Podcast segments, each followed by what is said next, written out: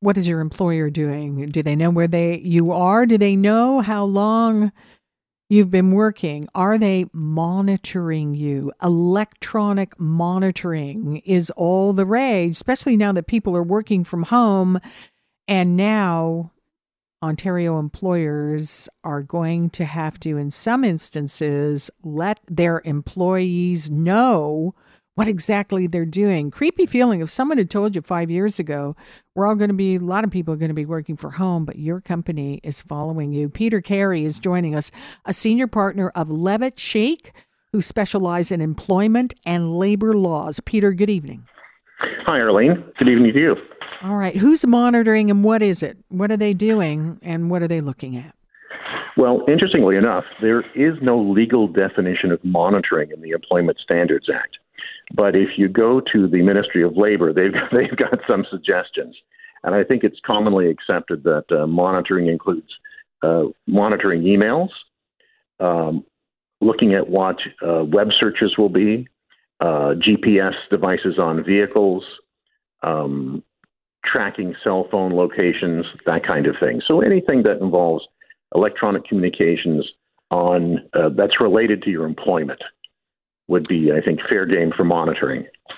How far have advances gone? A lot of people, I think uh, most people at work think if they're using a company and a computer that there's a good chance that they may know if you're shopping on there they could do a search. But i, I think a lot of people think will they really? How how prevalent is that? How many companies are doing this?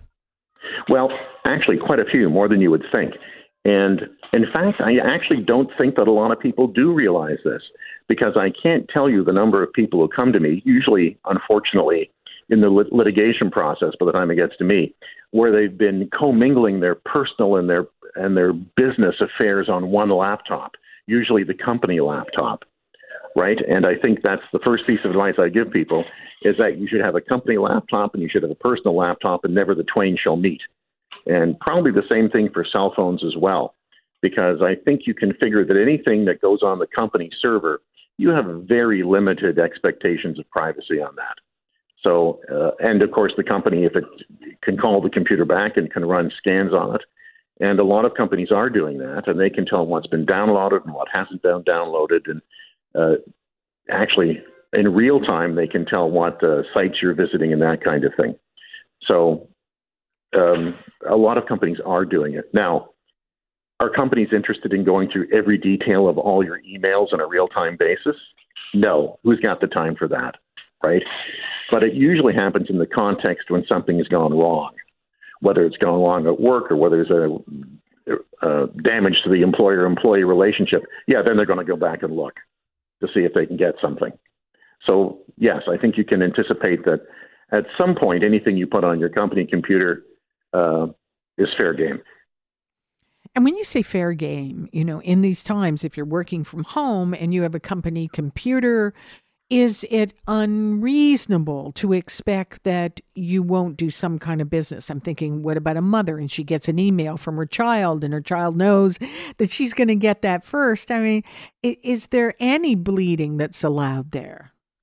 Well, yes. I mean, there's there's actually hasn't been any, as you might imagine, because this is fairly new. There hasn't been any sort of uh, Supreme Court of Canada rulings on this. There's been one case in which, um, and it had to do with child pornography on a computer, in which the Supreme Court of Canada said people do have expectations of privacy even on their personal computers, but these are all highly factually uh, dependent cases. In that particular case, there was a policy in which uh, the company said, or the, the school board in that case said, listen, um, you you can use your emails for personal. You can use them for incidental personal communications, and you have a reasonable. The policy said you have a reasonable expectation of privacy.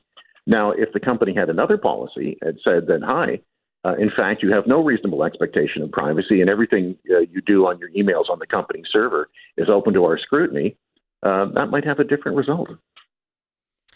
Peter, what kind of cases are you seeing? Who comes into your office? What's happened? Were they shopping or was it worse? what do these things play out like? Well, it's everything from, I mean, and no one really cares about the benign mm-hmm. stuff like they've been shopping or. Now, on the other hand, if you've spent uh, 18 hours a day on, you know, on um, Shopify, well, someone's going to raise an eyebrow because that's a whole different that's a whole different issue. Um, but uh, most of the time, it's in the context of a breakdown between the employer-employee relationship, and the company is going back to look and see exactly what has happened with the employee, and they'll find things like a transference of files. A big concern, of course, is confidential information going outside of the company. Right? That can be anything from customer lists to price lists to business plans to almost anything and uh, people frequently take their computers and and uh, because there's personal stuff on them, they download all these personal files before they hand them back. And when the company runs a forensic sweep on them, they don't know what's in the files. They just know something's been downloaded, and they don't like it because they don't know, and that leads to problems. And usually, we can resolve these problems if we can demonstrate what's been downloaded, but uh, sometimes we can't. So, hence, back to point number one: don't use your company computer for personal business.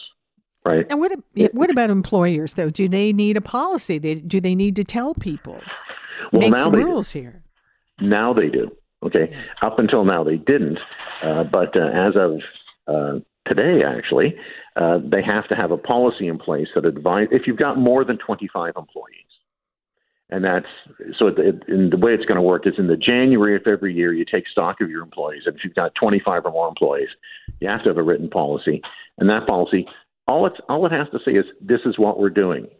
It doesn't have to justify what they're doing. It doesn't have to limit what they're doing. It just says this is what we're doing.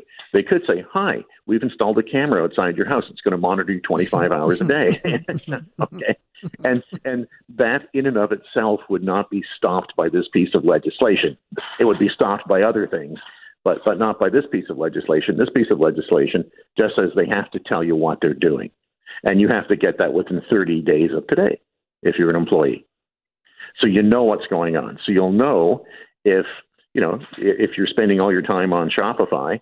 Uh, now you know well they're going to be looking at this, or if you're uh, using your email traffic and commingling I don't know, messages to your accountant along with the company stuff, you'll know that people are entitled to see that. And ideally, you will govern yourself accordingly, right? And you, you'll mm-hmm. stop com- commingling, which is the best practice at all. commingling always sounds uh, dangerous. Peter, let, let me ask you uh, what are companies doing? I mean, can they?